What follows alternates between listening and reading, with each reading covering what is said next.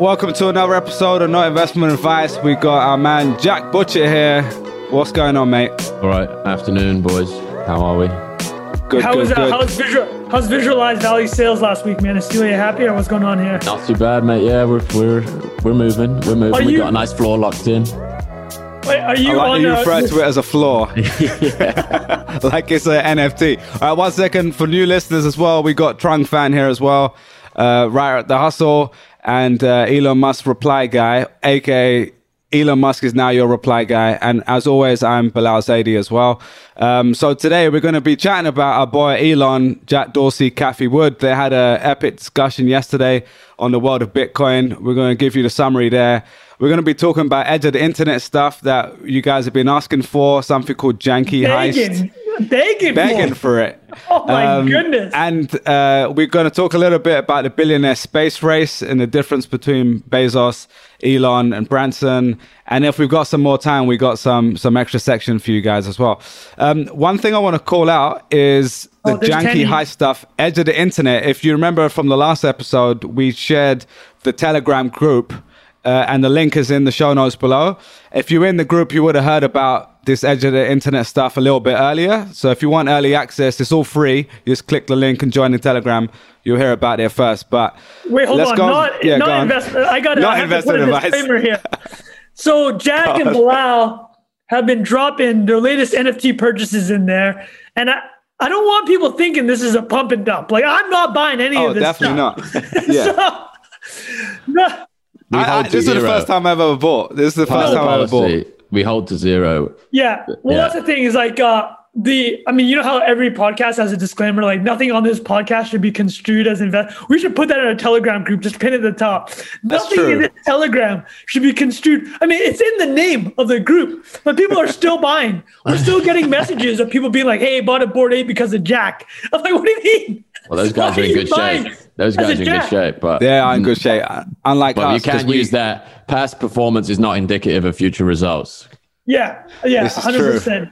This is true. All right. Um, Well, we're going to get onto that in a second. But Trung, do you want to kick us off, mate, with uh, the Elon, Jack Dorsey, Cathie Wood? Like, what what happened?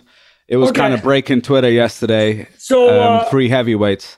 I actually didn't even know that it was happening, but obviously everything happened so fast on Twitter, and I started seeing memes popping around of uh, of Elon looking a little bit older, Jack Dorsey with his uh, with his uh, shaman beard, but uh, yeah. So the B it's called the B conference. It's like a crypto uh, foundation that puts together this conference to you know be pretty pro crypto. The four people on this kind of Zoom call was uh, Cathie Wood from Ark Invest, the CIO and the chief investment officer and the founder of Ark Invest. Um, Elon Musk n- needs no introduction, um, and Jack Dorsey, uh, CEO of Square and Twitter. Obviously, it was being moderated by Square's head of crypto. I think his name's Steve Lee. But let's give a quick summary of everybody's uh, key talking points. Uh, so Cathie Wood was basically when when when Steve, uh, the moderator, asked Cathie about her interest in Bitcoin, she said that her interest started in the early 2010s uh, when she brought kind of the Bitcoin paper and the whole idea of the early days of crypto to uh, her mentor. His name is Arthur Laffer. He's a very famous uh, economist. He invented something or came up with something called the Laffer curve, which is actually really interesting. If anybody here Googles the Laffer curve, it's literally just a curve, like a XY axis, and and it just curves.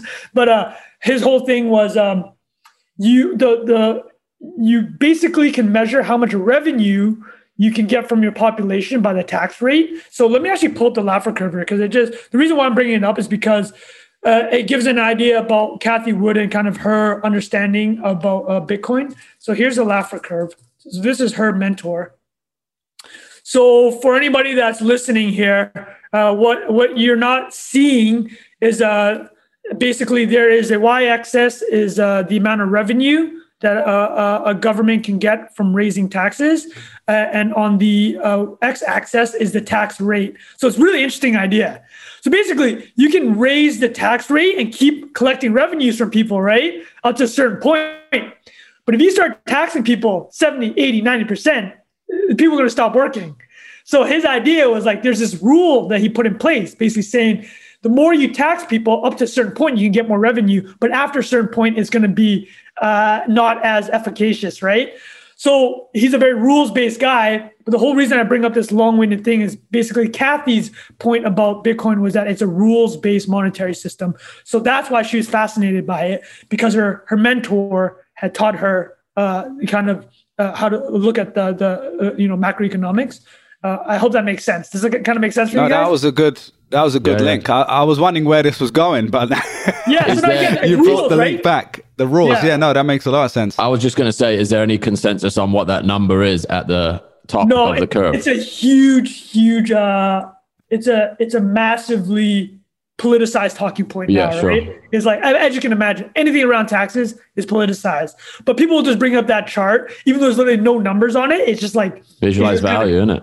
Yeah, it's just like okay, well, if we raise uh, capital gains to forty percent, then people are going to stop investing, and then now we have less revenue, right? It's super politicized. But anyways, that's her view, very rules based. Uh, next one I'll go to is Jack Dorsey. He said three things, two things really attracted him to Bitcoin. And number one was the community, and number two was the network. And he said this reminded him of the early days of the internet and that's what attracted him to it. And then as and then the two other parts that he kind of built on top of his two main points was he's like if this is the early day of the internet that's the feeling he has about the community and about bitcoin he's like internet also needs an internet native currency. You know we've talked about this before. And he's like i believe that bitcoin is the internet native currency. And then the third part of the thing that he kind of added was obviously he founded square. And the reason he founded square was I mean, actually, Bilal, you interviewed the Square co-founder, right? Yeah, Jim McKelvey. Why don't you is tell the story about why he founded Square? Well, apparently, I don't know how much of this is romanticized at a pitch uh, after the fact, but I think I, it seems quite accurate. So he was an artist, and he did like some um, I forgot what it's called, but where you blow glass or something, glass Yeah. blowing maybe it's called. And uh, so his name's Jim McKelvey. He had a bunch of other companies in the past. He knew Jack Dorsey from years before. I think Jack Dorsey was an intern at his old company. And uh, can you imagine Jack Dorsey turning up as an intern? And apparently he was just this whiz kid and he just like did everything. And everyone was like, what's he doing? He just turns up here and fixes everyone's problems, basically. Um, so the long story short is Jim McKelvey was an artist. He was trying to sell a piece of his artwork and uh, someone wanted to pay by credit card. And he's like, oh, I can't process the credit card. Um, and then he went home and he said, well, why couldn't, that's a bit weird. Like we're in 20 whatever it was at the time 2010 or whatever and it seems kind of crazy i can't process uh, a payment and when he started looking into it the economics of that whole world as you'd imagine with anything financial and infrastructure is just super bloated it just costs way too much money for a guy selling a piece of artwork or a t-shirt on the street Predatory. to use Predatory. E- exactly yeah and so they invented their first product which is the thing that little square white thing that you plug into the, The iphone dongle. dongle and it's very low cost and you could swipe it and process the payment. So that's kind of the initial idea.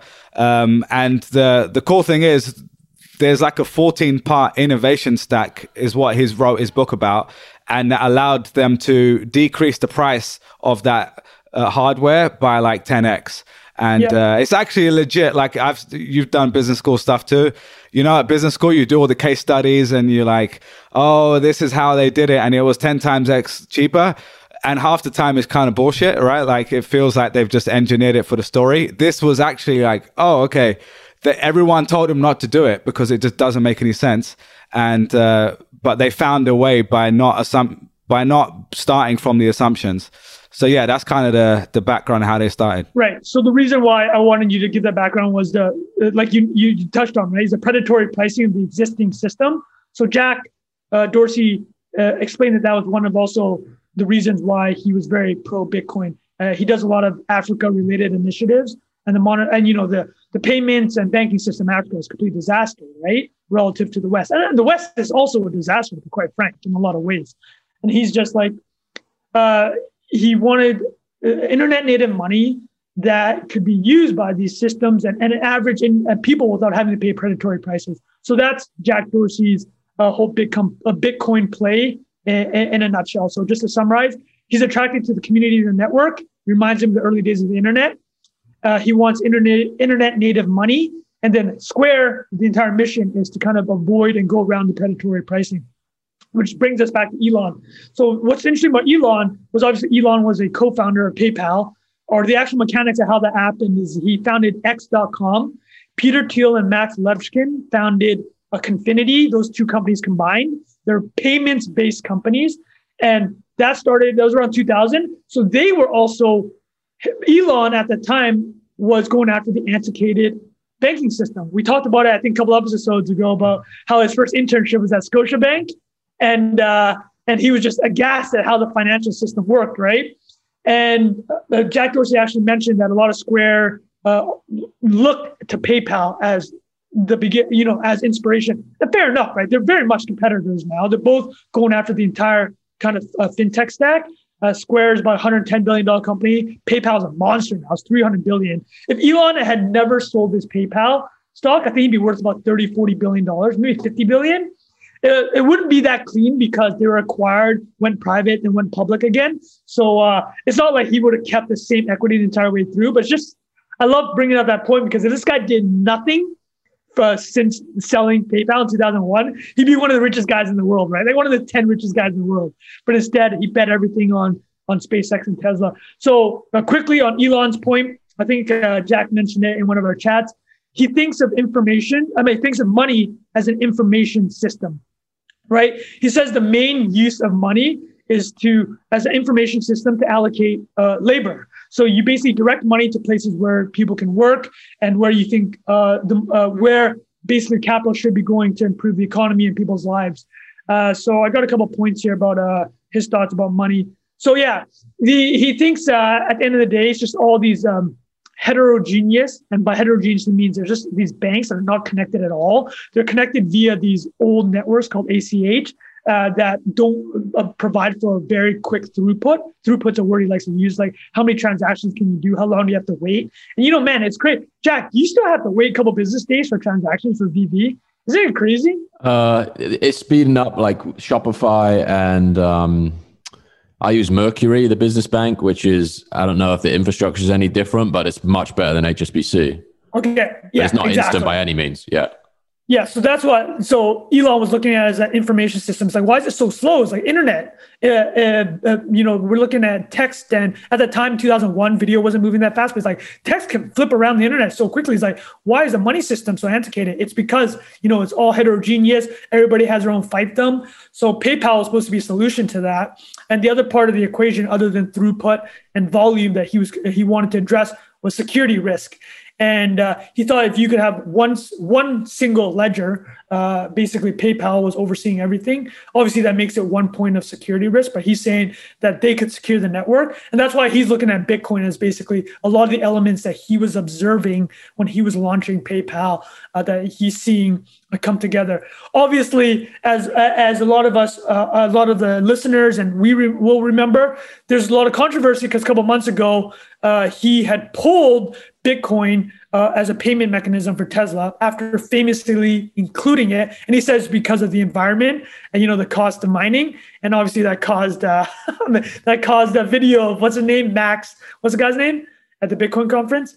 Oh, Keiser. Yeah, yeah, Keiser just saying F Elon on stage in Miami and looking like a total cokehead. But uh, yeah, so that to summarize the three main points for each uh, each each talker and new none of these are new right? These are all been floating around but Cathie was like my interest in bitcoin is it's a it's a rules-based monetary system uh, and that kind of came from her mentor arthur laffer who that's how he thought about uh, the economy. Jack dorsey was about community and network reminds him of the internet and then also the square component where he's like you know i want to get rid of these predatory pricings. And then for elon it's a combination of it's been his interest for decades now and uh, and there is that component I think uh, Jack mentioned, uh, uh shared with the thread before. There's this whole component around can Bitcoin as a sink for clean energy make the entire clean energy economy more efficient? Because you have wind and solar and they're off peak hours and it's like how do you store this energy? And because of how bitcoin uses mining and electricity to uh, uh, to make money essentially uh, they think that there's a way to kind of pull it all together. And i'm not smart enough for that one well, yeah, that's yeah, no, summary. No, thanks for the summary, Matt. A couple other things I remember because I tuned in for the last half. Uh, that I thought were quite relevant. Well, the first thing was on Elon in general because he wasn't really trolling at all, which was kind yeah. of refreshing. Like it was actually quite a serious discussion, and I think a lot of people might have thought he might have gone into it being a bit of a troll, like he is on Twitter. But they were actually all being pretty serious. He was wearing like a Bitcoin T-shirt um, and and he actually revealed that he still owns Bitcoin himself, which he's mentioned right. before. He also owns Ethereum and Dogecoin, and he, he I think that's the first time he's mentioned Ethereum. I think people assumed on Dogecoin, and then the second thing, I think he also mentioned SpaceX has got Bitcoin on their balance sheet as well, if I'm not mistaken. And yeah. I think that was the first time. I don't know if that's the first time he's mentioned that, but I read that in the highlights as well. So overall, it was quite a positive um, discussion if you're kind of pro that world. And I was almost surprised he wasn't trolling a little bit. Um, he also was urging Jack to ex- to just like get Twitter to do a lot more in terms of accepting cryptocurrencies from advertisers he mentioned and he said wouldn't it be cool if you could have bitcoin as like the native currency of twitter at least and there's just a lot more you can do um, and and Jack Dorsey himself was the one who said if we had done that from day one, if Bitcoin existed back then, um, and if they'd integrated it, there would have been so many things they could have built from day one. Um, so yeah, it's quite interesting. The last thing I will say to to be fair on it, on the other side, Jack Dorsey said towards the end, um, kind of like a pie in the sky thing, which was like he thinks Bitcoin can bring world peace. So that was his like hope for it. It sounded a little out there, to be honest, when I heard it first. I, but I think his point of view was if you look at how much corruption and death and violence happens because of corrupt monetary systems and governmental um, systems, um, he thinks that by unifying the world with one, you know, w- method of exchange, um, that would actually bring a lot of peace. So th- that's not actually a crazy idea. It's just the way he said it. It sounded a little well, bit crazy. Well, we have to also address the elephant in the room. Here we go. we have to address why it sounded crazy. Because this dude, we hold on. Want to know why it sounds crazy? it's because this dude was rocking this beard. Hold on, let's pull up the actual YouTube video. Dude, I was actually and watching. Sorry, this, this, is for people only listening. Um, click yeah, the link Trump's in the description. Up the visual of why people weren't taking it seriously. I'll tell you what's funny. I was watching it. He was stroking his beard while Elon was talking a number of times. I was extremely, extremely distracted. But yo, hold on a second. Let's do this. All right, here we go. Let's look at this dude. Oh, sorry, guys. Let's look at the beard, and then I'll Need show you that this, uh, YouTube premium, meme. dude. You got one of the hustles UX uh, or, or UX person did. Oh, there he is. He's stroking it, bros. Look at them. oh my god Yo, god! Yo, my my brother yeah, has yeah. a beard as impressive, if not even more impressive than than Jack Dorsey, and all he does all day is this. Impossible and he just to. Plays with his mustache as well. so let's summarize when uh, when uh, Bilal said that world peace is pie in the sky for the listeners here, I'm repeatedly rewinding this video of Jack Dorsey stroking his beard. Anyways, that's why people are thinking that it sounds pie in the sky, but here it is. So I put up a beard hall of fame, and uh, I asked our designer Mallory Lee to make a beard. Uh, no, no, no, this isn't the beard hall of fame. This is the beard Mount Rushmore. So obviously Mount Rushmore has the four presidents. So if you were to look at the beard Mount Rushmore, you got uh, Tom Hanks here from Forrest Gump. you got this is after I believe his uh, Jenny uh, dies, uh, his his wife or uh, his baby mama, and then uh, you got Harrison Ford from The Fugitive, greatest movie ever. Uh, you got super producer Rick Rubin, and then you got Dorsey. Yo, bro, check out the eyes. the eyes, looking All lean right. as hell, son. All right, so um, just to summarize, I have to admit. The, oh, go, go on, go on no, I was just gonna say, every time I see him with that big ass beard, like he just reminds me of like a hipster guy in London who's converted to Islam. like he's got the length to to be like a guy from the mosque that I might have grown up with, but like it's a little bit too clean looking. You know what I mean? How um, how many how many uh, hipster Caucasians have you seen in London with that look? I mean, it's with the nose piercing as well. I mean, it's not as common. That's really that's pushing it, but. Uh, no, and all jokes aside, respect to him. I mean, I think he, I think he genuinely cares. I think he genuinely means what he's oh, yeah, saying. I, I totally, man. I know. I, I dude, Dorsey's a beast.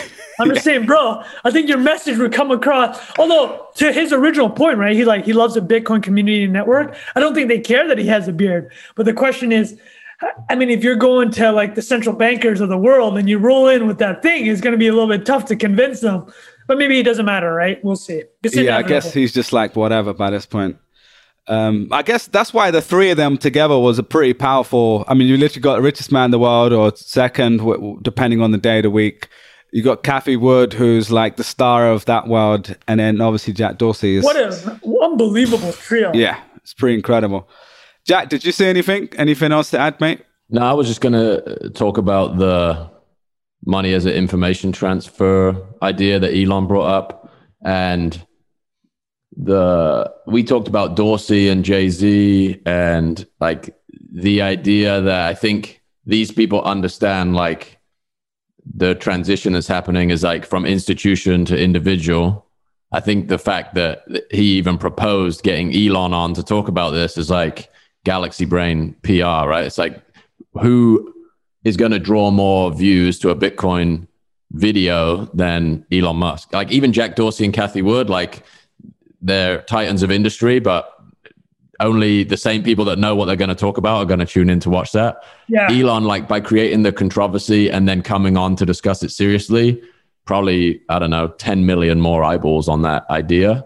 Uh, but yeah, the, the 4D, 5D, 6D chess idea of like Elon's last piece of the puzzle, you know, transport, power, money, it feels like, you know, if you zoom out to somebody who really understands network effects, like money is the one piece of the thing that he, you can't really create a closed loop system or start to uh, build something that you truly have control over or give people true control over, rather, unless you control the mo- money issuance.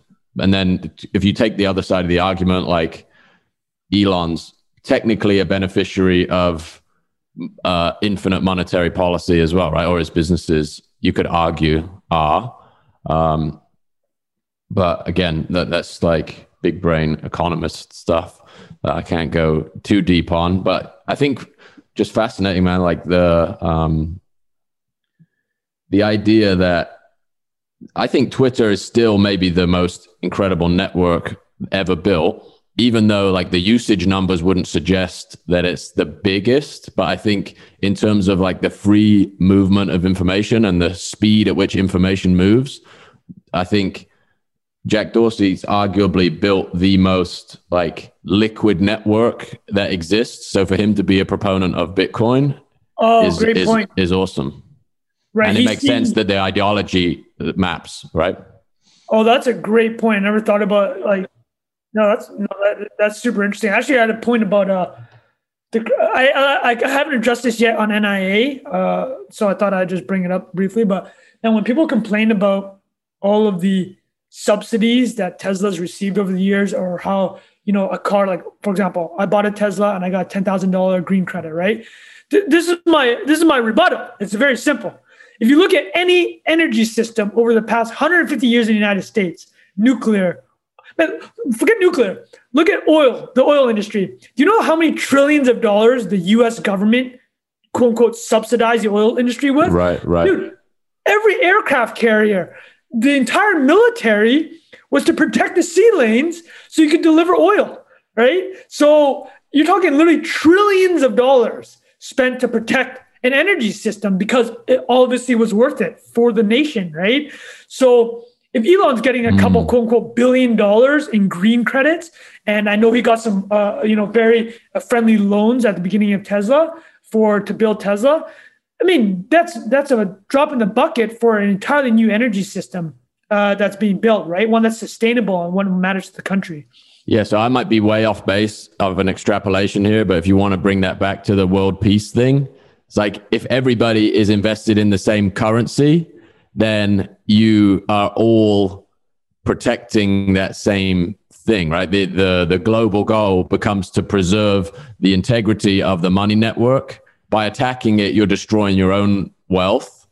So, like, this stuff does sound like uh, outrageous because of the you know the world has functioned very differently for the past forever, right? This is a completely different uh, dynamic, but you have to like even people who think 10 years out or whatever I don't think have the perspective that someone like an Elon Musk or a Jack Dorsey does, right? Where like they literally envisioned a version of the world that didn't exist and then built businesses that brought it to fruition at like a scale that's really, really hard to fathom.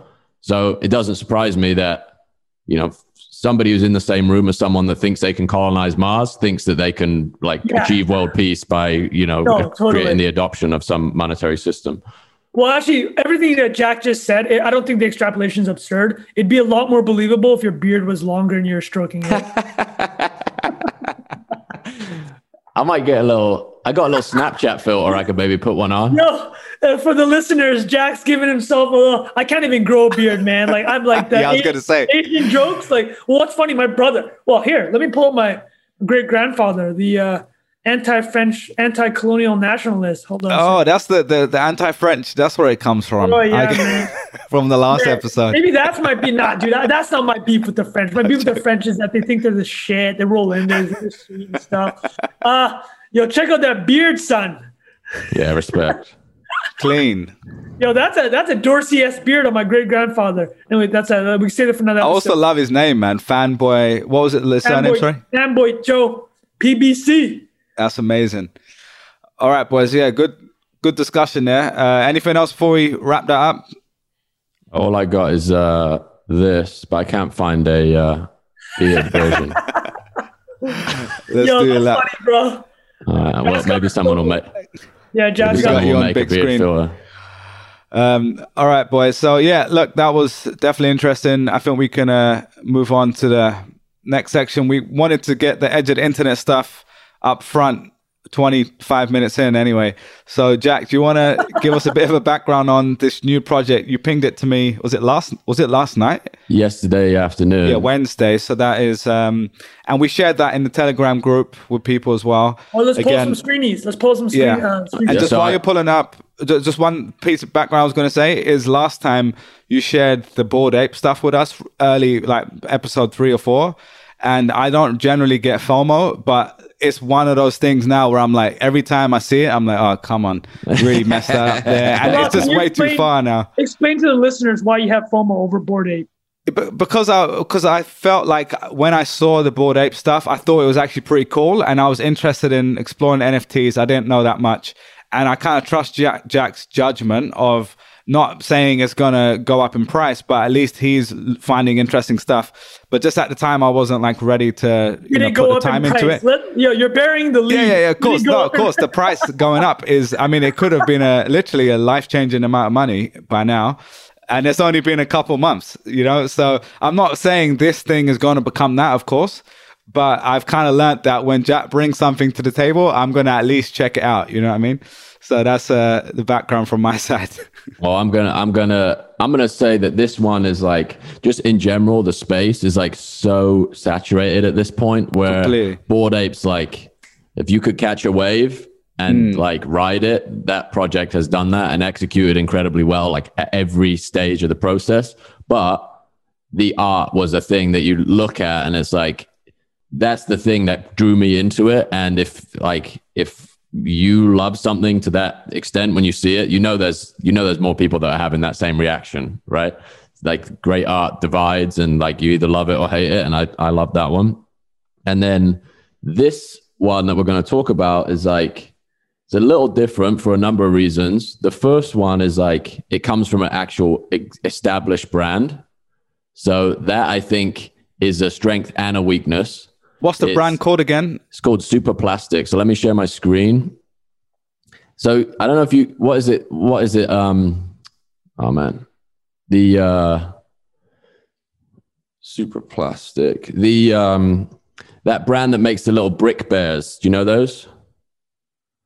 The don't, like don't think so. It's like it's like street culture, like oh, these little, oh, the brick, objects. The brick, the brick bears? I know the brick bears. I used to own a couple of them. Yeah, exactly. So it's like this big cultural behemoth thing, right? And this is the same. These aren't the people that make that, but it's that same category. They make like physical collectibles. Uh, oh man, I don't know what's going on my screen share here, but the um, let me just pull up this for an example. So they've been making these physical toys for a long time and they've got partnerships with like gorillas and a bunch of like existing cultural um, entities whether they're bands or labels or fashion uh, fashion companies and like the art initially caught my eye i saw someone on twitter posting about it and uh, i just went over to the site started looking around and they have this really interesting mechanic happening, which I think is high risk. That, the, the, like fr- from their perspective, because it it requires it to perform well for it to all fulfill. If that makes sense, like they're selling nine thousand of these NFTs, and originally I just saw the art and I was like, oh, that's cool. And they were ten dollars when I got on there, so I was like, I'm just gonna get a few of those. Oh God. Put them in like I put them in a frame or something. Like I just like the art to begin with. Um, and then I started reading into the story, and they've again, we've been talking about this on the podcast, like people that have more resources and more experience and like more cultural. Um, I'm buying gravity. one. I'm buying one. so this is the story behind this is they're like, okay, we're two dudes and we've got this exhibit happening at Christie's this week. So this ran alongside a legitimate art auction at Christie's for NFTs. The story here being and this is reasonably hard to follow, and I've been looking at it for 24 hours. The story is like this this uh, this narrative that they broke into Christie's and they blew the doors off a vault. And in the process of blowing the doors off the vault, they um, blew all the collectibles to smithereens, right? And then they've reassembled them randomly. So there's like uh, these combination of characters. Let me go back to the main page here are not the actual uh, finished characters. They're like assembled randomly. So what you do, what they're going to do is drop rewards to people that have bought NFTs that match up the attributes across multiple NFTs. Oh so my God. The idea that if you have, like, say, this trait, body to infinity, so there's going to be a two infinity head and a two infinity pair of shoes. And if you have that attribute across two or three NFTs, when the auction closes, they're going to airdrop that complete character to the Ethereum wallets that hold all three of those traits across different characters. They were brilliant. Dude, do you remember McDonald's Monopoly? This, yes. You remember? yes. Bro, this is like McDonald's monopoly. If you go Park Place, nobody has ever gotten Boardwalk. Let's be honest. No one has ever gotten the Boardwalk stamp. Everyone gets Park Place. I know a dozen people that got Park Place, man. Yeah, so exactly right. And like this is different than some of the lower effort stuff where it's like, hey, there's 10,000 of these and some of them are rare, some of them aren't, right? And then it just creates a secondary market where you're like, basically greater fool situation. And you could argue that all of these are to some degree, but this one has got a mechanic baked into it, which forces you one to like learn about the project and two to sort of participate in the market. And they have a Discord where people are actually swapping stuff. So oh, oh to match. Yeah, so match. it's like oh, I've got one with this. I need one with this. Can I do a trade with Does you? That sounds a bit like the playground, man. When you exactly. go and do the Pokemon cards or the stickers or whatever. Wait, hold on. So I, I got to bring something up because a couple episodes ago, like back when Bilal started his FOMO, uh, and and Jack was telling us about Bored Ape. Jack was talking about how the community behind it is just it's done so well, right? Bored Ape is on the Discord. It's so active and, and, just how you're building the momentum and culture. The genius, this added a wrinkle, right? It added mm-hmm. that new extra wrinkle to make it even more viral. It's so smart. That is so smart. Yeah, and they got they've got like I think the art itself gives it some distribution because it is it is cool looking. I posted a few of them on Twitter yesterday, and I got some like decent size accounts DM me like, "What is this?" They weren't going to engage with it publicly. Why did you join the reason. Telegram group? Bro, yeah. it's all there. You got to get in the not investment advice Telegram. But the the one thing that like is a big uh, hurdle that this project's got to overcome is that I think they use a similar infrastructure to Top Shot. So they accept credit cards and Coinbase Commerce, which is all KYC, right? So you're like crypto OGs that have distribution to all of the like NFT degenerates that a Bored Ape project could onboard in like 20 minutes. A lot of those people don't want to put their name, their address, their credit card into anything. That's not that's you know not a blanket rule, but that's some of the like the bear case I saw for this on Twitter is like, oh, the art is cool, but I'm not going to put my credit card in to buy it because you know that's against the antithesis. That, sorry, that's the antithesis of decentralization and crypto and the NFT market.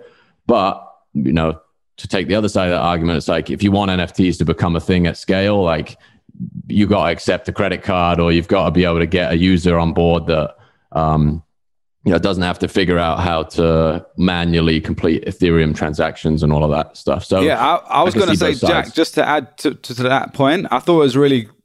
I mean, I completely get it. Like if you're like a purist which a lot of people are in this world, you're like, I don't want to use a credit card. I've got all this crypto. I want to use it. Completely respect that. But like you said, there's plenty of people who just are like trying to learn about this for the first time and they don't want to, like, honestly, even me, like, I don't want to spend my existing Ethereum because it's like probably a taxable event and like i just want to keep holding that right? So w- with this i'm like oh I, I can actually just like put in my credit card and i still had to use metamask and log in and like transfer it over t- to that which i thought was quite a cool well you know they designed it fairly easily. Agreed. And they and i like uh, on the top of the page somewhere it said like what is metamask and like why do you need one in the first place? So it's just this big education moment for a lot of people including myself.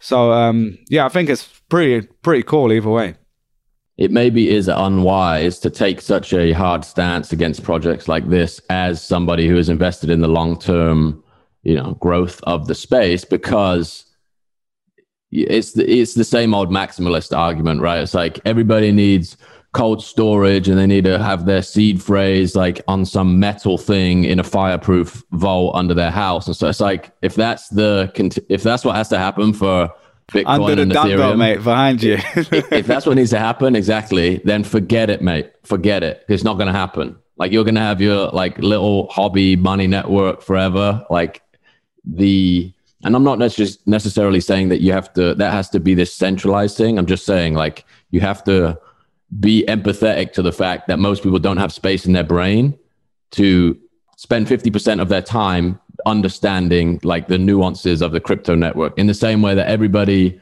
who uses the internet doesn't understand TCP IP or servers yeah. or like internet service providers. So anyway, just to like close the loop on this, the this is a risky strategy too because you have to get enough people to participate to sell them all out to get like all the mechanics to come into play and um, you know getting like hitting this roadmap that they put together, which is a Japanese auction, which means based on interest, the price goes up. Here are the 22 originals I was talking about. And if you go to this, uh, go in the Telegram group, we got the link in there. It explains all the milestones of how they change the pricing and then how they're going to perform the airdrops afterwards. But essentially, it's you know utility promised into the future based on how um, how you interact with it at the drop date. And then the other thing I think is worth mentioning is they did this. They're Chris, they have a relationship with Christie's, and today they auctioned like what is this eight one of one original pieces at Christie's. The uh, the most expensive one went for fifty two thousand dollars. So this is a single NFT, and the cheapest one was seventeen. Yeah, 17, 18. So this is not like Beeple money or anything like that, but I think it's um, indicative of an appetite for this aesthetic. And I think this aesthetic is like very closely aligned with like people who want to express their personality visually or the things they value visually in the same way like uh, Brick Bears and Supreme and this like segment of street culture has this very uh, right the guys that own, aesthetic. The guys or girls that own like a hundred brick bears, right? Like, so I had uh, I had a Bart Simpson brick bear, I had a, a Darth Vader brick bear, and it's like imagine people. I'm like a total noob that have hundreds of these. You're saying this is in the digital realm for them, yeah? Yeah, I think, and I think that's also another barrier that they're overcoming, right? Because people love the tactility of those things, and may, you could argue maybe that that's why people are invested or display those.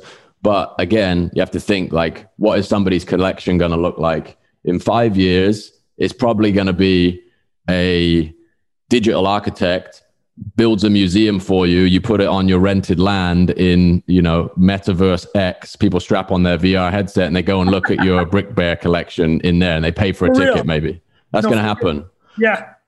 And actually, Jack, the one thing to add on that original site that you shared, um, th- there's like a video as well, right? Um, yeah and we don't like have to play the narrative video. Yeah, which I thought was quite cool, and it was a, it was like showing them breaking into the safe or whatever, Yeah. and it was kind of like a fun. I thought it was pretty well made, but Read I'm not uh, like an actually expert. read the first sentence. There's a hilarious read the first sentence.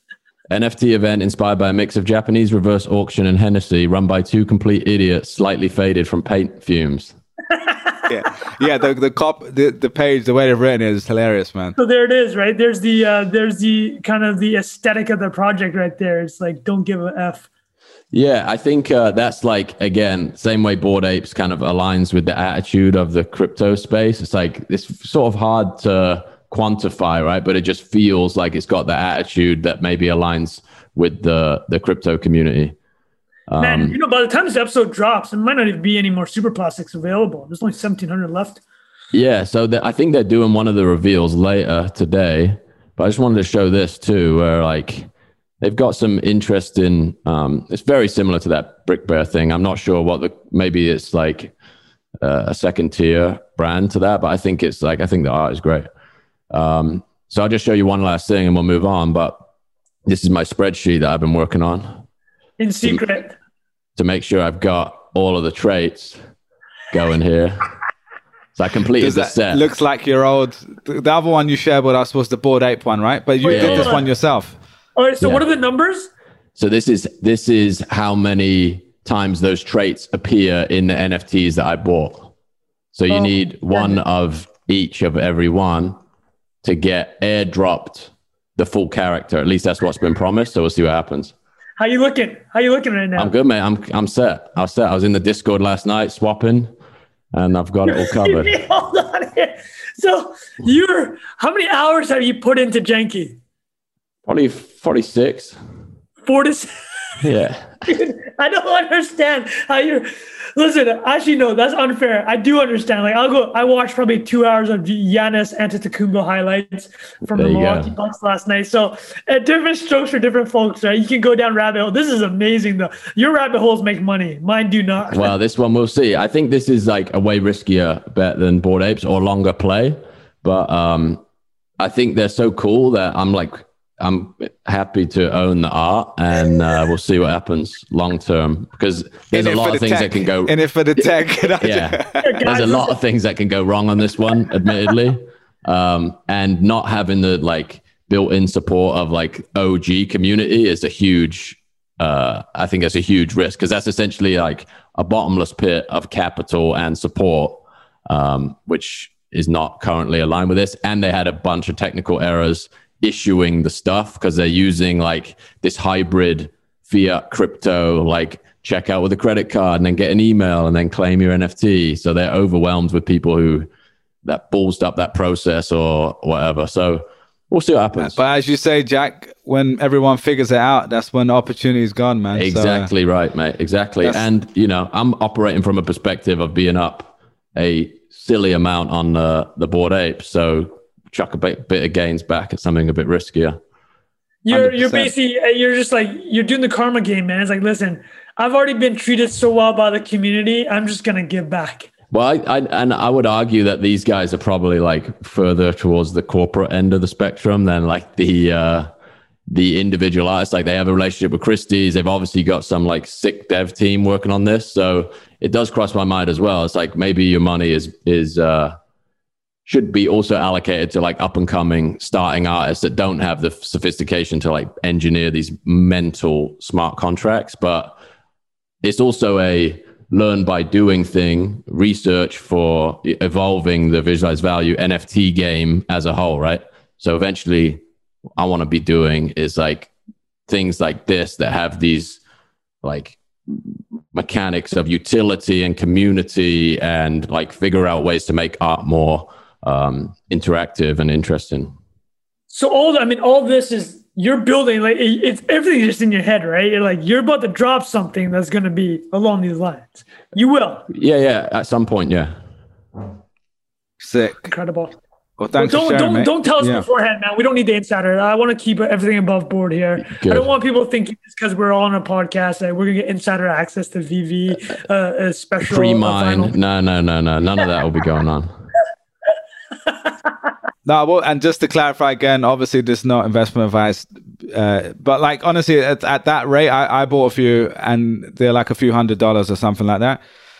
And to me, it's like you said, like the, the ones I was I was on it for like an hour at least last night, just pressing roll again, roll again. I was sending you a message with a video, or actually I sent it in the Telegram, and it's kind of addictive. Like after a while, you're like, oh, I'm looking for that one, and then I found one, and I then I'm like, I need to open a new tab to hold that one in position in case I really want it. So yeah, it's pretty fun, man. That's fun. Um, all right, boys, let's move on to the next one. Um, unless you have anything else before we we talk about going to space.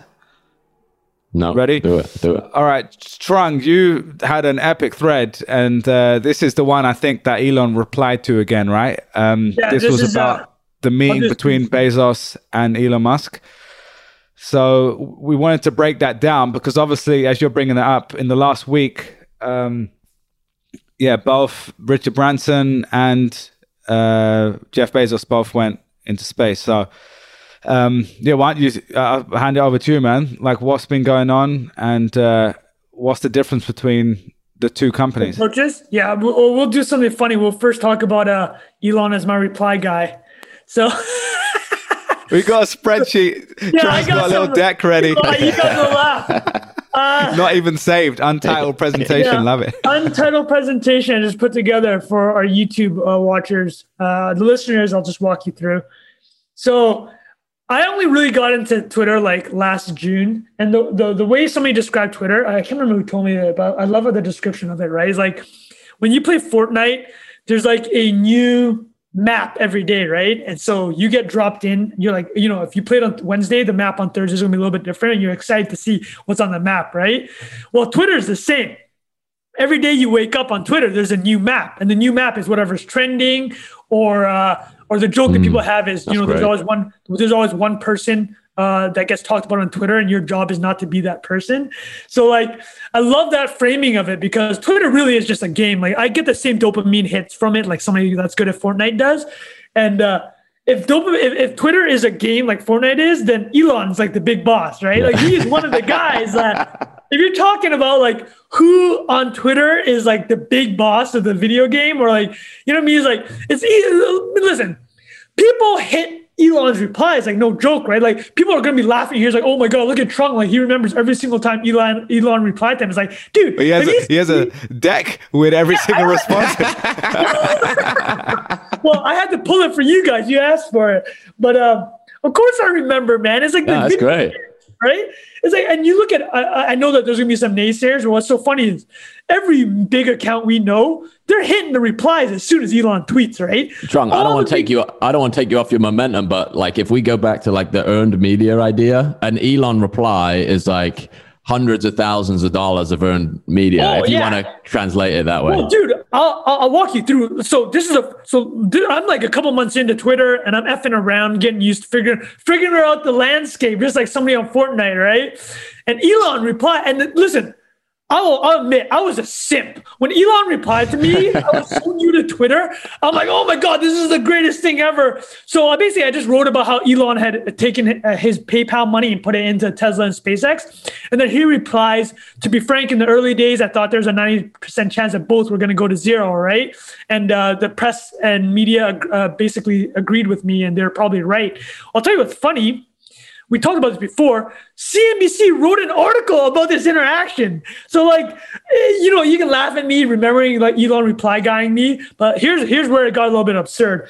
So I'm just on this dopamine high. It's the first time, like, uh, this second or third time that one of my tweets like really blows up. It's all because of Elon. And then I literally within 24 hours, I bought a Tesla because of the reply. I went home and I go to my wife. "Eh, Here, I don't want to sound like it's outrageous. We were losing, or we were giving up the, the lease on our Mazda CX3, right? Just a nice, humble family car. I was going to get a CX5. The CX5 is a fantastic vehicle, by the way. It's a it's it's a like a twenty. It's I think it's a twenty five thousand dollar SUV. It might be thirty thousand. Great car, but I've been thinking about getting a Tesla, and I'm like, you know what? I went home, talked to my wife. I'm like, let me look at the financing options. We'll stretch it over as many years as possible, just so we, the monthly hit's not too bad. And uh, I need it for this story. Like, you know, I've done that's a lot. the most hilarious thing. That's great. Elon responds, Yeah, and so I Elon bought a responds, Tesla. let me buy it. Well, here's another thing: is uh, I swear to God, I received delivery of the car uh, about ten weeks after I ordered it. It's the same day I hit six thousand nine hundred sixty-nine followers. this is, I swear on my kid's life, this is true, and I just, it, it, it's hilarious. The story just gets better and better. So uh, that's my first few interactions with Elon. I have since had a couple more. Uh, I'll, I'll, post a couple of them. He, I posted this post a photo of him and Be- uh, Bezos. This is actually the one that he replied to again. So this exact photo got replied to twice. He goes, "Wow, hard to believe that was 17 years ago." I'll tell you what's funny about that. Business Insider wrote an article about him tweeting to that thread. It's just like this is people just itching for content, right? It's like it's a total non-interaction. But to uh, you know, Jack, you talked about it. We just brought it up. It's like he's the big boss on Twitter. He's like, you play that game. If he's interacting, people are writing about it. And then I just wrote. Uh, and this goes back. I'll rewind it now to the start of this segment. So, well, here you guys will laugh. This is another one. Uh, I didn't even realize this one. Somebody took this screenshot. He liked one of my memes. Uh, I think this is back in November, and this meme blew up. I had, I thought I was like a genius. I was like, this meme started running. It hit like 1,000. I'm like, oh wow, this is really going. I went to sleep. Woke up the next morning. It's at 15,000. I'm like, oh my god, I'm so good at Twitter. And then my my, my cousin just sends me this picture. It's like, ah, actually, it's because Elon liked it. And you're talking about distribution, right? This guy likes your tweet and it blows it up. Like this thing ended up getting like 40,000 likes because he liked it. Um, it is funny though. Uh, so here, let me just go to, uh, yeah. So I, I posted a thread um, 10 days ago. Uh, I'll be fully frank. I reused some content, but who cares, right? It was uh, it was about a, meeting that Elon and Jeff Bezos had in 2004 to talk about space. I'm like, if I'm gonna reuse this content, what other time am I ever gonna reuse it? It's gonna be the day before Bezos goes to space, right? And, and secretly, I knew because Elon had responded to the the, the first photo that I tagged him with, with the two of them. I'm like, you know what? There's a chance because this guy's been taking shots at Bezos. He, he might he might get in the replies here. So I did it kind of intentionally. But let me uh let me pull up the thread. You guys will laugh. Uh, Trung Phan 2004. Da, da, da. Okay, here we go. All right, so for the listeners, I just pulled up the thread. Uh, I'll walk us through the story briefly, but uh, oh damn, it's at forty thousand likes now. That's uh, that's big for a thread, man. But uh, I'll tell you what's funny about this. I knew I was going to pull him out because, or I had a strong feeling I was going to pull him out because three months ago, uh, Elon's kind of been revving up the beef with Bezos, and uh, here he was. Uh, oh, such a troll, dude. So uh, three months ago in April, uh, SpaceX here on the screen. SpaceX beat. Uh, SpaceX won a NASA contract to do a lunar uh, moon lander, right? And uh, and Blue Origin, Bezos' company, was also going for that contract. So somebody posted an article about Bezos suing then a NASA asking for review of the contract, and then Elon replies. You might have seen this already. He replies, "Can't get it up." And then in brackets to orbit, lol, right? Just totally trolls Bezos. But a lot of people didn't see it after. Dude, this is, he's such a troll. Elon took a screenshot of the New York Times front page, which had that article about uh, Bezos losing the contract, and he freaking like just uses his iPhone. He scratches out the origin in the Blue Origin name and then writes balls underneath it. so Elon in April just totally trolls Bezos, and then shortly after Bezos announced he's going to space, which is why I wrote the thread. But yeah, I'll, I'll walk through the thread super quickly. I'll, I'll do super high level. I could probably stop the screen share now, but um. 2004 they meet and what people don't realize is actually blue origin started way before SpaceX. It's almost two years before SpaceX. Uh, there's a viral video going around of uh, Jeff Bezos on Charlie Rose in 2000 saying that if you, you know, what would you do if uh, you could, you know, money or like you could do anything. He's like, honestly, I want to go to space. This was 20 years ago or 21 years ago. And so he had founded Blue Origin in 2000. Uh, he's friends with uh, Neal Stephenson, who uh, in the sci-fi community is like a god. He wrote the book. Uh, what book did he write? Uh, Snow Crash. Uh, it's about yeah. It, a lot of the ideas. He, Snow Crash was where the idea of the metaverse comes from, and so Neal Stephenson is from the Seattle area, friends with Bezos, and basically Bezos tells him, "Hey, I want to start a space company." And Neal Stephenson's like, "Okay, why don't you start today?" And then Bezos like, yeah, why not? So he hired Neal Stephenson as employee number one. If you go to Neal Stephenson's website now, he'll have a whole segment about his early days at Blue Origin. And basically, because it was so early, and uh, the idea of a private citizen going to space was actually mental. So, like, the U.S. space program actually went through a really deep uh, funk after uh, uh the 1986 Challenger explosion. I don't you remember this, but they shot a shuttle into space and it blew up, and that kind of put a whole chill on this uh, on the U.S. space industry. And and we're talking like 86. So by 2000, America hadn't really gone anywhere. They hadn't been back to the moon since 69, right? So like America, the space race was everything in the 60s. It was like framed around the Cold Wars, like us versus the Soviet Union. Uh, uh, um, JFK, as part of his election victory in 1960, like the big idea that he put out there was like, we're going to get to space by the end of the decade, right? It's like this idea of the period of like big thinking and like how to rally a country around an idea. So that kind of went away. So in 2000, the idea of a, a private citizen, let alone a country going to space, is insane. So Bezos starts a space company, but he he his tact was he wants to keep it small uh, based on his Amazon experience. He's like, I don't want more than 70 employees. I think that constraints build innovation. This is how I want to think about it. I want a lean team, just like Amazon's a lean team. He only showed up once a month. Every it was once uh, one Saturday a month. Very low funded project. Conversely, Elon, and after PayPal, he put a hundred million into SpaceX. So he got 180 million from PayPal. He put 100 into SpaceX, 70 into Tesla, 10 into Solar City. So the majority of Elon's PayPal money went into SpaceX. Now, uh, Elon's reason for going to space was very different than uh, uh, Bezos's. Bezos wanted to build a space economy. You know, he's a full like uh, he's a capitalist. He thinks in the business mind, right? And I actually saw a very interesting parallel when Bezos found out about the internet, we talked about this before, he's like, oh my God, the internet's growing at 30, 40,000% a year or whatever the number was. I need to be involved in this for like economic reasons, right? When Elon Musk found out about the internet, there's old videos on the internet uh, that you'll see on YouTube. He goes, he talks about when he found out about the internet. He's like, oh my God, this is a global brain. So you think, see how they differently think about these things, right? There, and, and the same thing applies to space. Bezos sees space as a way for a new economy, a space economy.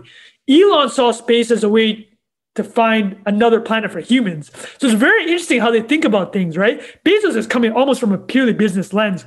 Elon is much more than humanitarian, like not calling him a humanitarian, but he's like, I'm a human. Like I want another planet for the he human wants race. To, he wants humanity to progress. Is the exactly, way he describes right? it, right? And the way he yeah. thinks about the internet is the same. He's like, it's a global brain. That's why he's into Neuralink and the whole AI thing. It's actually, I would, I mean, I think I need to do a deep dive about how different these guys' mindsets are. Right, Jack? What do you think about that? It's pretty crazy. I was just gonna say, it's the beard, it's the beard stroke in perspective.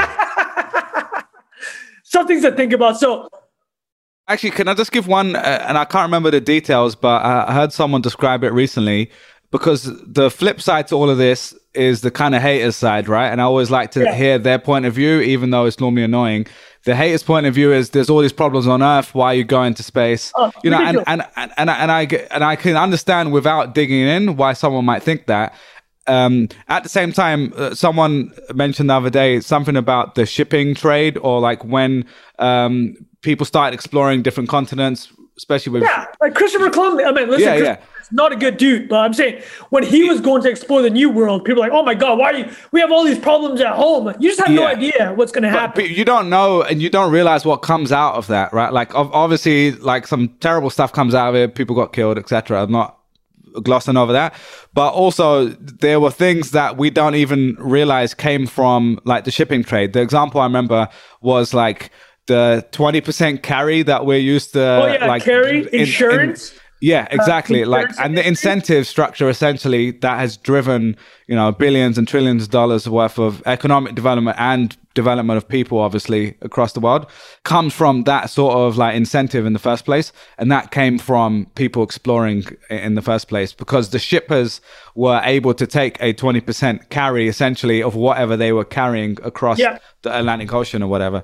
Um, so anyway, that's a that's maybe another history professor No, well, fun we fact can add fan. one more part But- to your. but go on. I'll, what I'll add is this: is to like SpaceX. You have to remember they're launching these satellites and they're creating Starlink, right? It's internet system for basically the two, three billion people that don't have internet. It's like the idea that the, the- my biggest gripe about that whole argument, because what I keep on seeing is like we have global hunger. It's like, listen, man, global hunger is not a money problem. Global hunger is a logistics problem. It's a government problem, right? 40% of food goes to waste. Like this is not money is not what's going to solve the global hunger problem. The, the solutions have to do with policy, has to do with infrastructure, it has to do with logistics, like things we already have in place. It just needs to be managed way better. So, and then a lot of these other criticisms are just like, yeah, it's just, it's just totally Anti-billionaire just not, sentiment money is not the problem here, man. Yeah, like, yeah, yeah. A lot of the problems here are not money related. It, it's government related, right? Uh, not to say that obviously billionaires couldn't pay more taxes in some capacity or maybe contribute to other programs, but I think the space race is a very valid thing to be happening. I think there's going to be a lot of positive offshoots from it. Well, I- completely. But one of the th- like i think one of the most basic things you can go down the Saylor rabbit hole on this but it's the human like humanity advances based on how effectively it can channel energy so you imagine these experiments the output of these experiments is essentially going to advance the ability to channel energy right? Like Right. essentially breaking the laws of not breaking the laws of physics but breaking the things that humans were able to do under their current understanding of the technology that we have is like maybe it's controversial to say but trickle down innovation. There's a great book by matt ridley if you haven't read it called how innovation works. Have you ever, ever read this book?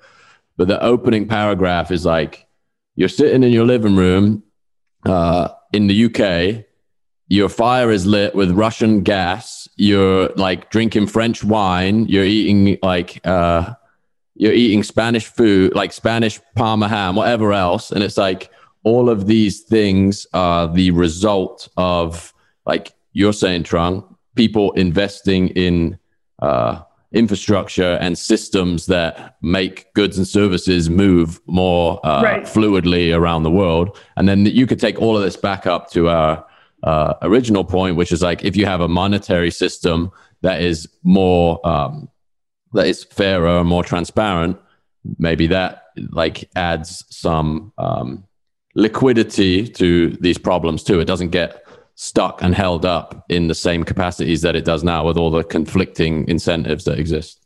No, hundred percent. I think uh, totally agree with that entire premise. Man, that, that is a great book, by the way. I have read that. Um, maybe we should talk about it in one of the other episodes. Can I just add, Trung, as well? I think this is actually a really interesting discussion around like the. It's it's just kind of sad to me that we've got to a stage where this is something we used to just celebrate across the board. That Yeah. someone literally, you know, not defending every single thing Jeff Bezos has done, of course, but like the fact that someone like him quit his job, built something that literally was like every pocket of the world is using this thing he made. Um, and we just got so used to all the stuff that we get basically for free. Um, like the same with Google and Facebook for all the bad things that we can complain about in government or whatever uh, that they've been talking about in government. Like man, we literally open up a tab right now and literally ask any question in the world and and get access to like MIT professors explaining stuff for free on internet, and a person in India can listen to that Yeah. as well as you in It's- Canada. it's. Well, here's, we here's- just got so used to it. I would say one like stark example is like, would you rather have the U.S. government run the healthcare system or Jeff Bezos?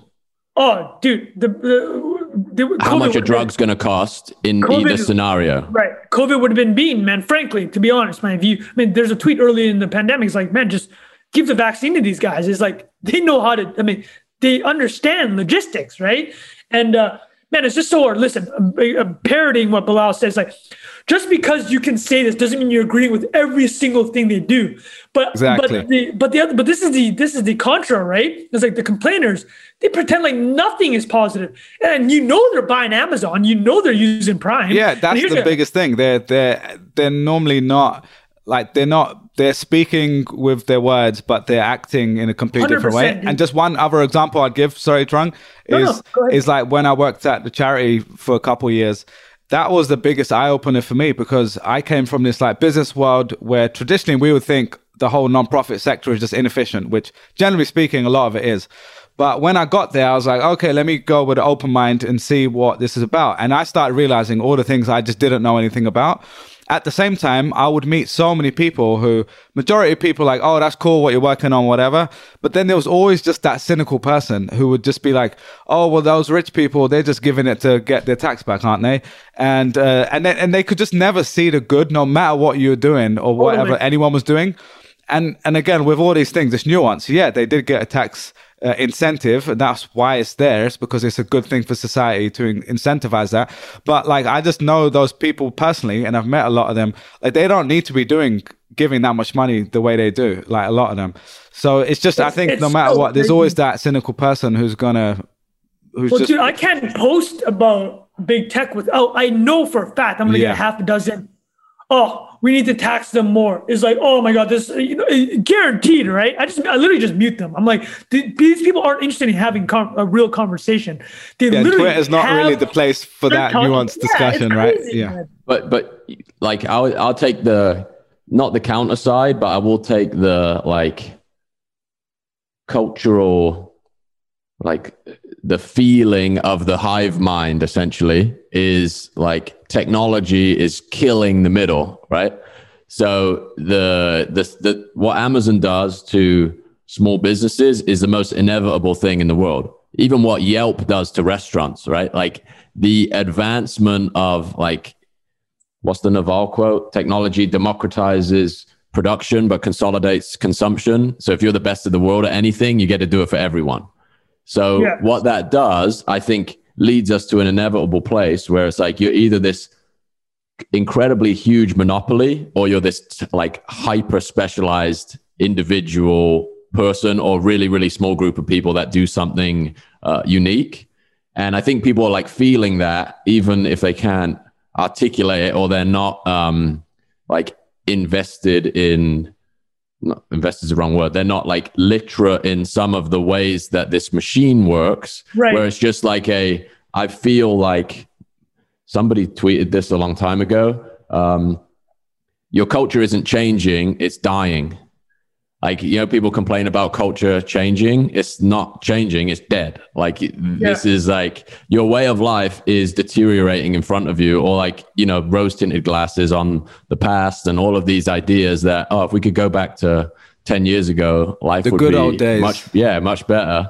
And then if you actually look at you know some of the indicators there, like I don't know, child mortality or like how many people have access to like food, shelter, et cetera, et cetera. Like if you're able to take that macro view, which I empathize people that aren't in a situation where you can, like the way you respond is like if person X paid more taxes, then this problem would be fixed. It's like because people want to point a finger at something that isn't themselves and sometimes there is a finger to point at like there's something to point at but th- th- anyway this is a bigger discussion around that- like I got one- I got individual one close- responsibility but go on, go on. I got one closing point. I don't. Um, we'll have to link this tweet, but it said, "If you think Jeff Bezos going to space is a waste of money, wait till you learn about the government."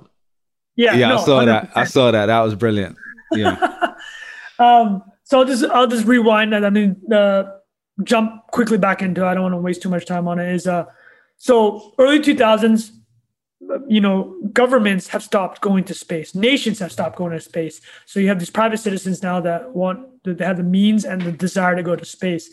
And Blue Origin started before SpaceX, but SpaceX, again, Elon put a lot more money into it right from the bat. He's like, we need, he has urgency, right? This is what I'm talking about. His mission is different from Bezos' mission. He wants humanity to have another planet. Whether or not I agree with it, I mean, I think his logic is pretty clear. It's like, we only have one right now. It's like, probably should have a backup.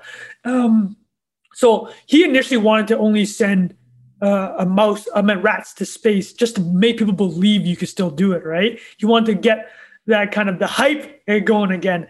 So he went to, what's crazy with him is he actually flew to Russia and tried to buy three ICBM rockets. I mean, I mean, think about crazy that is. This guy gets 180 mil and literally could just be on an island for the rest of his life. And I know some people are like, oh, that's outrageous, just crazy billionaire thinking. And he wasn't a billionaire at the time, but it's like this guy flew to Russia, was ready to plump 30 mil to buy three rockets just to hype people up about Mars again in space.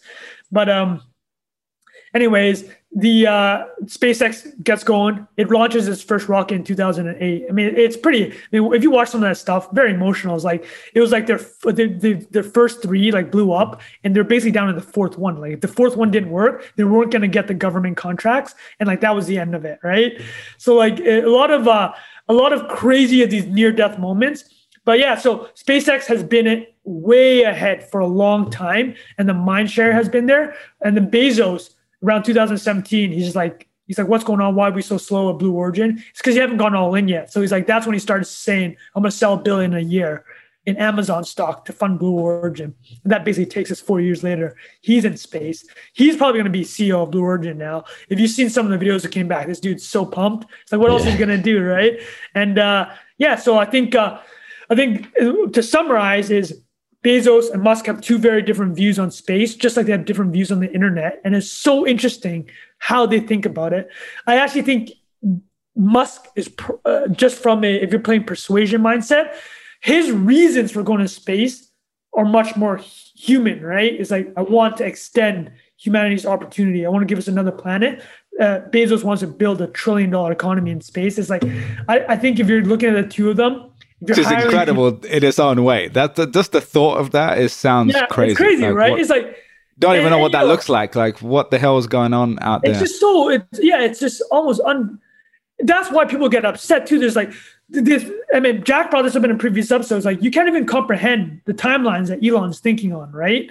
And I mean, and, and, it's showing the guy is stressed. if you're looking at the the B conference video, he's looking a little bit older now. He's looking a little thick. I'm not gonna lie, but yeah, and uh, but yeah, it's funny, super interesting. Uh, if I were to say like who's going to quote unquote win the race, I, I think because of Musk's vision, uh, I think you're going to attract more people to that. It's like you know, do you like, are you, do you want to build a trillion dollar economy in space or do you want to save humanity? Right. That, like, that's the thing about, so Jason Calacanis, the VC and the uh, co-host of uh, All In podcast, he loves talking about is like, the problem with betting against Elon is like, you're betting against humanity, right? It's like, what is this guy trying to accomplish? He's like trying to get us a renewable, sustainable energy system, and he wants to get us to another planet. A lot of people think that's hubris, uh, or however you say that word, is like arrogance, but it's like, man, it's like if you think about it from a top level, it's very persuasive what he's trying to accomplish. So, anyways, that's that's kind of yeah, the SpaceX Blue Origin. For the breakdown, man. Yeah, that's super interesting. I didn't know that. Yeah, I will say that it's kind of cool just to have people excited about space again. And I'm not like a big space geek or anything. And even for me, I was watching the video and I was just thinking, man, can you imagine looking out that window and looking down on Earth like that is it's already when you're in the sky in a plane, it's already kind of incredible. We've got so used to doing it, but when you look down and you're flying through mountains or like looking at the ocean, it sounds kind of like cheesy, but like man, it's kind of incredible. Imagine doing that in space, looking down and being like, "Wow, that's." No, so I, mean, I don't know how you'd feel. Thing, yeah, right? it's, it's take you onto another level, man. So super cool, man. Um, boys, how are we doing for time? We got we got time for Jack's last thing on Satoshi branding or uh, Trung? How you doing? Do you need to pick up your No, no, I can. Uh, if you guys want to rip through five ten minutes, uh, do you have any reader cool. questions? I'm happy to top off with I the think maybe we just do Jack. Do, do, you fancy doing your your yeah, Satoshi branding? I thought it was, it was pretty cool the way you did this. So while Jack's pulling up his screen, um, Jack started tweeting out that there needs to be a universal sign for Satoshis, the kind of unit not Bitcoin, but the smaller unit. So I'll let you, you uh, explain it from your side. Yeah, it looks great. Maybe yeah, zoom so, in a little bit if you can. So someone messaged me. I think there's been a few efforts to brand Satoshis, right? Obviously, Bitcoin's got the the orange B and the one of the biggest, I think, public relations issues or like adoption and messaging issues that Bitcoin has. Like, I can't afford a single Bitcoin, right? Or like it's just very unrelatable. This idea of like a thirty thousand or forty or sixty thousand dollar thing, depending on the day of the week. Um, so satoshis, if you believe in the long term thesis of Bitcoin, they are going to be the unit that goods will be priced in inevitably, right? You're going to buy, you're not going to buy 0.00000023 uh, Bitcoin for a loaf of bread. It's going to be 230 Satoshis or whatever uh, the denomination is. So I got a DM like, this is a cool design challenge. Um, and uh, yeah, just went through the logic of how do we get to a symbol. Um, you could use, you could derive a whole number of like S forms, but the idea that I had was when you take some of the component parts of the B. So if you if you're listening and you envision a capital B, you have these two um, like voids in the middle of the B. You take those and just simplify them, obviously, because you need to have something for something as ubiquitous as this, something that you can draw. So the idea that you take those two um, those two voids in the capital B, you simplify those into a, a stack of essentially two squares. And then you got to get to a point where this thing is unique. And if you can, like, if you really want to solve the problem from a design perspective, can it do something more than a traditional symbol for, um, you know, like the dollar, for example, doesn't, it's associated with this concept of money.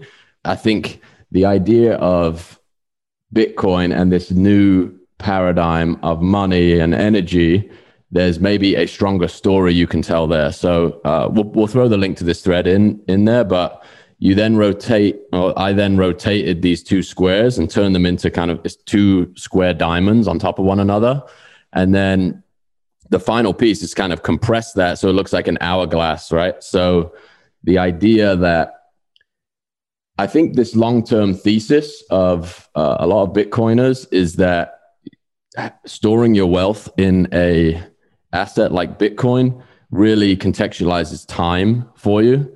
So a currency that is deflationary. I mean, I'm not even sure if that's an accurate way to describe it, but capped supply, let's say, um, is effectively the longer you hold on to it, the more valuable it becomes, which is you know an inverse value proposition to uh, a currency that can be printed, and that represents how much time you're able to uh, sustain yourself or your family, right? So if we're able to create a symbol that implies some of that quality, I think um, one it gets people super curious about it, and you can also borrow this like ancient, effectively ancient symbol for measuring time, which is the hourglass, right? Where you have the sand in these two containers and it would measure the speed at which sand travel from the top to the bottom.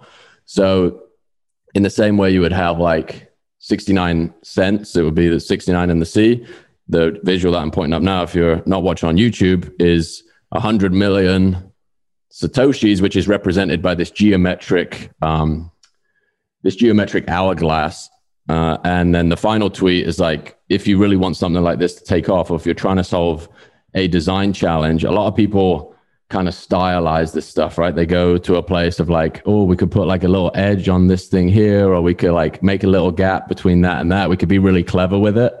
If you need something to work at this scale, one, it has to be obviously reproducible on a computer really easily and be able to print on a bank statement at like some ridiculously small size but also um, people need to be able to draw it by hand. So if you're the promise of Bitcoin, if you can run a node off a phone, a $25 phone in sub-Saharan country somewhere, then um, you need to be able to write on the signage of like when you're selling something with a pen or like any instrument that you would use manually. So that's like trying to come at it and uh, and stress test it from all these different angles. That's where I ended up. But we'll we'll throw a link to the thread here as well. And uh, got a couple people that try and get it in front of someone like Jack Dorsey, who you know integrated it into integrated the Bitcoin B into what is effectively the what we call them the most liquid attention network on the planet. A few, yeah, we got some good uh, retweets as well. Pomp, Dan Held, uh, you know, some of the the uh, big Bitcoin uh, proponents and some some good messages. Yeah, it, again, it's like it's a super hard thing to solve for, and there are brands that are really trying to own some other symbols and have been in the space for a while, and uh, But I think like if you got something like this onto a Coinbase or a Cash App, for example, you could really change user behavior, right? Buying a hundred sats a day is like a decimal place and it's of, of, of fiat currency, but it's very demoralizing, I think, to look at the like you just bought zero point zero zero zero zero zero zero zero. Yeah, it's like even hard to compute. It's like exactly, exactly. So I think yeah. yeah, well, like if the thesis plays out, the Bitcoin bull thesis plays out, then we're going to be pricing stuff in satoshis, and if you want to onboard people into the ecosystem early on, you have to convince them that, uh, or you have to like get closer to the way they think about numerology right now. Like the typical person views anything past two decimal places as zero. It doesn't matter. Like you have to really, it's the same idea that we were talking about with the NFT stuff. It's like there are barriers to entry that if you have this maximalist mentality, you're, uh, you're hurting your own cause by doing this in the same way that Elon makes his message accessible through like memes and stuff like that. If he was posting white papers to his Twitter, would he have 60 million followers? No chance. You got a notification there, man. What? Hey. um, no, we. Uh, just got... I just thought that, that's pretty funny. Real time, a real time. laugh about it. Um, uh, I just want to add the reason I thought it was really cool, Jack. One is just because a lot of people forget you're a designer. Like that's your background, obviously, and the way you think the way you see the world in visual ways and the way you kind of problem solve that step by step. I thought was really cool just to get that insight into your mind. And there was a couple other things you probably wrote in the tweet, but maybe you didn't mention here. One of them was like the concept of stacking sats. I don't oh, know if you, shit. yeah, yeah, yeah, which I thought was quite cool because that's also something within the Bitcoin community. You'll hear that phrase, and the way you had done it visually was like those two boxes on top of each other were like stacking on top of each other and and then that last part you did talk about which was the handwritten piece that's something like again someone like me wouldn't think about that because that's really i'm just smart Agreed. yeah you have to think about like what's the real world application of this and like if you just sent someone that end result and said oh here's the symbol they'll be like all right cool whatever right, like yeah it looks decent but like but when you explain every single part it's it's really cool just to hear that that insight well someone's uh i i should pull up the thing. I don't know if I'll be able to find this comment, but have you guys been watching Loki? The um. The, oh, no, uh, but I've heard all about thing. it. A lot of people talking really about it. Good, uh, really good feedback. Well, I don't know if I'm going to be able to find this picture, but essentially, uh, some uh, some part of that storyline is um. I mean, let me let me just pull my screen up again. Some of these replies, man, Jeez. like people are obsessed with this thing.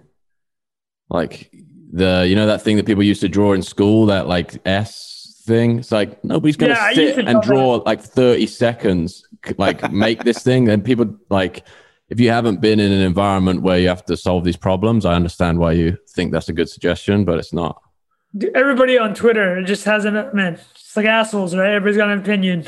This is another one. It's like yeah, very Star Trek style, but again, it's not. It's like five strokes of a pen instead of one. You know, the other one you could do without taking your pen off the page. And again, people don't think about that. Um, Love it. I was trying to find the Loki thing, but there's a uh, there's a scene in that film where that symbol is like um, engraved in a door, and it represents some similar idea. Yours, like the yeah, the the the, the, the geometric time thing. And another criticism, I wouldn't be fair to not bring this up, is um, Extinction Rebellion, you know that activist group, uses the same symbol with a circle around it, which I think is kind of interesting that they came to the same conclusion because, in a weird way, the thesis of the two communities is similar, right? But they're just arguing about the uh, they're arguing about the reason for trying to save the world. Do you know what I mean? Well, what can you can you walk us through the extinction extinction rebellion thesis. Yeah, Extinction Rebellion is like climate change is going to kill us all. We got 15 minutes before we're all going to be eviscerated by climate change, right? So here's a, a symbol that represents time. Whereas I think Bitcoin is like we have to shift the behavior of human beings to think about long-term consequences of their actions and if you change the monetary system that changes the incentive system and that will you know in effect create a much more stable environment for us to live in so you know, different different inspiration. I'm sure anybody who's like listening to this affiliated with either group is like furious right now. But I think there's some shared ground there. Well, how about this? Is uh, man, if there's just only one person in the world right now that was trying to build a sustainable energy system and finding a second planet for us to go live on in case we're all extinct. well, can, can somebody? Can we find somebody? We'll, we'll have to. Well, yeah, yeah. Maybe you could. uh Can we tweet it? tweet. Maybe we could put that photo. Maybe we could put the symbol as a tattoo on the photo of them having lunch together, and we can get him to look at it. We'll figure out a way. Oh yeah, uh, the, the last thing I'll add is I totally forgot to mention it was a so I, I did that thread with the photo of Bezos and Musk. So that's from a 2008 economics workshop. So it's actually not even from the real meal they had. The real meal they had was in 2004 in like some bar in uh, Seattle. But uh, yeah, Elon's reply was, and now he can bench a rhino, referring to Jeff Bezos, who is bro. Incredible. And- Bezos Incredible. is like you know the Stack, talking, photo of, talking of stacking Yeah. sats. He's been stacking Bro. something. But here's the thing, like remember that photo of him at the Sun Valley conference or the Allen conference in Sun Valley? Uh, the famous one with him, the vest and the jack look. He's way more jacked now. That's like two, three years ago. Oh, really? The dude's put on some weight, man. He's like He's, going Dr. thick. Dre level, man. Remember when Yeah, Dr. Dre just turned Oh up with one God. big neck? Yeah. that was a, that pic. I was like, is that Dr. Dre? He's Big lad. I think, but I'll, I'll, I'll add one more thing because we totally Go on. forgot to do it. We have this whole list. And remember how we were talk, supposed to talk about Chappelle on Rogan? I know, yeah, that was on the I don't know if didn't you make it list. remember. Yeah. Chappelle showed up a few years after he quit the Chappelle show, jacked. Oh right? yeah. Dude, the photos Crazy. of him going around New York just sleeveless. And he explained on Rogan why he did it. He was just so sick and tired of the headlines saying that he was a crackhead who went to Africa because he's unstable. He's like, okay, well, I'm going to come back looking like freaking Terrell Owens, the wide receiver from the San Francisco 49ers. And, you know, how's a crackhead going to look like this? That's why he got jacked. I love that, man. I love that. He's that's he's absolutely ripped, man. I was Um, just gonna add one. Like, it wouldn't be right to not mention the meme. You know the um, the Elon meme. You're not bold. You're just Yeah. poor. Dude, that's you. this is, uh, we can add this for fun. No, but, I didn't make that. That wasn't mine. Not not Oh, my that work. wasn't the. Oh, that Nah. was the. that was- Unfortunately, not. All right. Well, All right, uh, boys. anything else, boys? I feel we could probably wrap it up. The only thing I'd say, I don't know if we'll have time, is the way we just got the genius breakdown from Jack on your design mind. We need to do it for our podcast cover art at some point. I don't know if we got time today. Yeah, we got to do it next one. properly. I'll line Let's up it all the properly ver- and all the versions. Yeah, yeah. Maybe I'll do a thread on it. and We can break it down. Yeah, the funny thing is, for anyone listening who hasn't noticed it before, probably have. Just look at your screen right now. Um, it's the it looks like Word Art ninety nine, and uh, like I've shown a couple people who know me but don't know you guys. W- when we're talking about it, they're like, "Oh, let me subscribe right now," and they'll open up their screen and they're like. Is this the right one? And I'm like, yeah, yeah, that one, yeah. And I've got so used to it now. And they're like, oh, you guys really went out, went all out on the cover art. I don't and I'm think like, we oh, should change it, man. I, No, I like- I love it. out so much. If you look at the, uh, if you're on Spotify, you're looking at all the different uh, thumbnails. Yeah. Dude, it, it's just like like it looks ridiculous, but in a good way. And that was, I mean, we'll share this another time, but the WhatsApp group we started, which was called Three Unqualified Idiots, the original um, cover art that you made for that was something pretty similar, maybe with the paperclip, clippy Right, uh, right. We evolved dude it. in there. Yeah, yeah. So yeah. Uh, anyway, yeah, I think we could talk about the genius of that another time, and that can be its own segment. But uh, we'll save Damn, that for another one. stacked, man. Yeah, this Yeah, was thanks deep. to everyone for thanks to everyone for for uh, making it past that thumbnail too. We appreciate it. Yeah, seriously, man. If that, I mean, you're talking about proof of work. Yeah. If you, you had to, you had to go through some mental obstacles to justify listening to that one. Somebody sees it over your shoulder on the subway. Yeah, respect. Oh, they, man. they're on the, they're in on a joke, man. So uh, yeah. as always, thanks for being here. And uh, if you want to hear more, you can join the Telegram group in the link below. We've talked about already. Make sure you're subscribed on Spotify and YouTube, Apple Podcasts, whatever you listen to, and we will see you next week. Thank you, everyone. Peace out. Thank you. Peace out.